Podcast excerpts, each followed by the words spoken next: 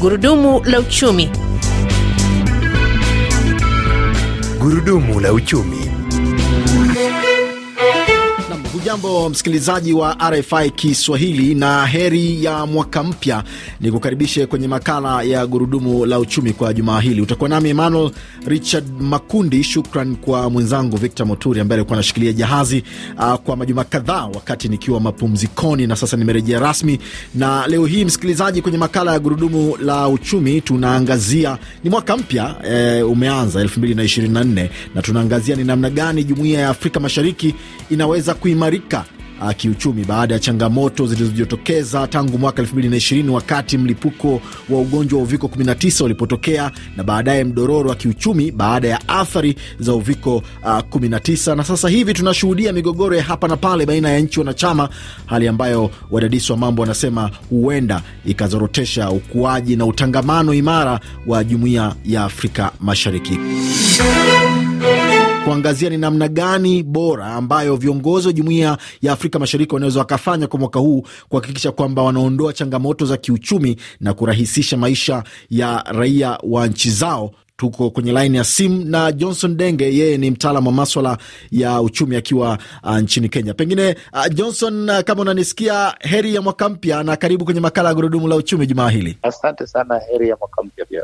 Mi na wewe tumekuwa tukizungumza mara kadhaa, Johnson, kuhusu namna ambavyo tunashuhudia changamoto hasa za migogoro baina ya nchi wanachama za jumuiya ya Afrika Mashariki. Unadhani kwa mwaka huu wakuu wa nchi wanapaswa kufanya nini, pengine kupunguza kama sio kuiondoa kabisa, ili uchumi wa mataifa haya ukue kwa kiwango ambacho kinatarajiwa? Kuna mambo kadhaa ambayo mataifa haya wa Afrika Mashariki wakizingatia, basi itakuwa vizuri sana. Unakumbuka kwamba kuna mambo manne muhimu ambayo yameleta mataifa haya kiujumla. Kuna ile mambo kama ile ilikuwa inatakana kufanyiwa kama political federation ama federation ya kisiasa ambayo inafaa kukuwa imeingia eh, kufanya kazi kuwezesha kuweka pamoja masuala ya, ya siasa, masuala ya, ya, ya, ya uchumi na mengine yale. Kuna mambo kama monetary protocol ama mambo ya kifedha ambayo ambayo ilikuwa ilete eh, ile sarafu moja kuwa na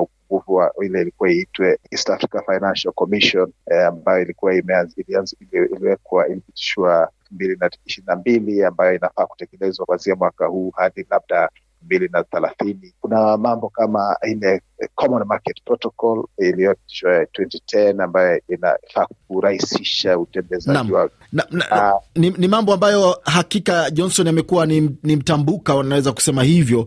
Unadhani ni kwa nini licha ya kwamba baadhi ya itifaki ambazo zilikuwa zimekubaliwa zianze pengine kutekelezwa tangu mwaka jana na nyingine zianze kutekelezwa mwaka huu zinasuasua? Nafikiria kuna ile kutoaminiana katika mataifa haya. Umeona mgogoro wa ile inaitwa foreign policy, pale mataifa yanaviona eh, mambo ya siasa wanaita balozi wao. Umeona migogoro ya bidhaa eh, hasa wa, hivi sasa tu wa mafuta kati ya Kenya na Uganda. Eh, na nafikiria ni ile kutoaminiana na, na mataifa mengine kufikiria kwamba eh, wakiingia katika zile atif, eh, atif, eh, zile itifaki ambazo ziliwekwa ama zile makubaliano yaliwekwa, wanaona ni kama eh, wenzao watawagara. Sasa Johnson, tunashuhudia ni jumuiya kati inaanza ilikuwa na nchi chache, baadaye zikaongezeka, na sasa Somalia ni mwanachama mpya wa jumuiya ya Afrika Mashariki. Ikiwa changamoto hizi za wenyeji hazitatatuliwa, nini Somalia italeta ikiwa bado hakuna utulivu wa kiuchumi uh, katika mataifa mengi? E, unakuta tu Somalia inaongeza ile inaitwa ukubwa, upana wa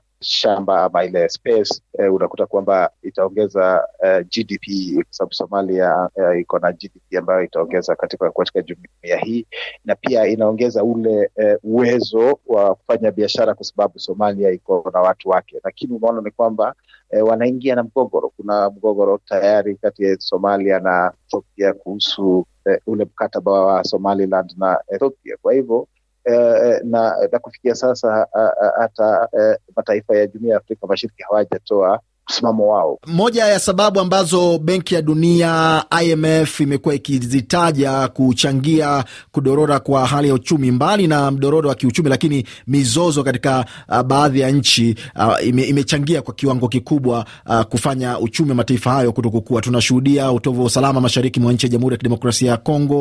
Uh, tunashuhudia utovu wa usalama uh, nchini Somalia. Kundi la Al-Shabab limekuwa likitatiza uh, maswala ya, ya, ya usalama kwenye taifa hilo. Nini kinaweza kufanyika kuhakikisha kwamba utulivu unarejea, hakuna mapigano ya mara kwa mara na kupunguza majanga ya kibinadamu, kwa sababu raia hawafanyi tena shughuli kwa mfano za kilimo, badala yake wanakuwa wanakimbia kutoka kwenye maeneo yao. Ni ukweli kabisa, hasa ukiangalia uh, ile potential ambayo iko katika taifa la DRC, ile potential ya, ku, ya kibiashara ambayo iko Somalia ina, inafikia mahali kwamba huwe na ile eh, na nafikiria lile ambalo inaweza kusuluhisha hivi ni jumuia ya kuharakisha utengenezaji wa ile ilikuwa inaitwa political federation. Kuna mataifa mengine kwa mfano uligundua kwamba uh, Kenya zilitolewa ililazimika kutoa majeshi yake DRC. Kwa sababu ya hiyo hakuna ile authority ya Kenya kusema kwamba tuko DRC kama jumuia na lazima tukue huko.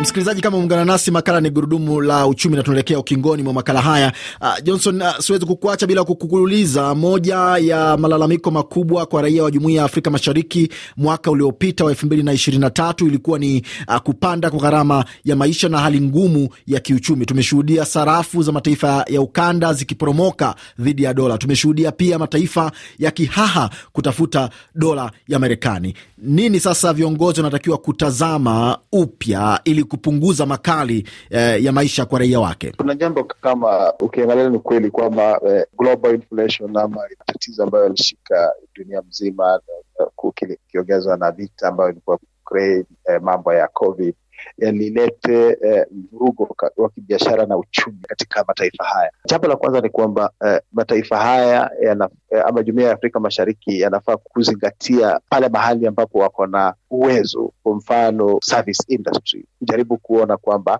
tutaweka aje eneo hili kuwa linaweza kuendelea kufanya biashara ya service. Eh, la pili ni kwamba eh, katika muda huo kulikuwa na udidimizi mkubwa wa utalii ni vipi tunaweza kufufua utalii eh, katika kanda hii kutoka Tanzania hadi DRC na mataifa mengine na kujaribu kuhakikisha ku, ku, kwamba kuna e, watalii wengi ambao wanakuja na kuleta pesa za kigeni ili kujaribu kusaidia sarafu zetu.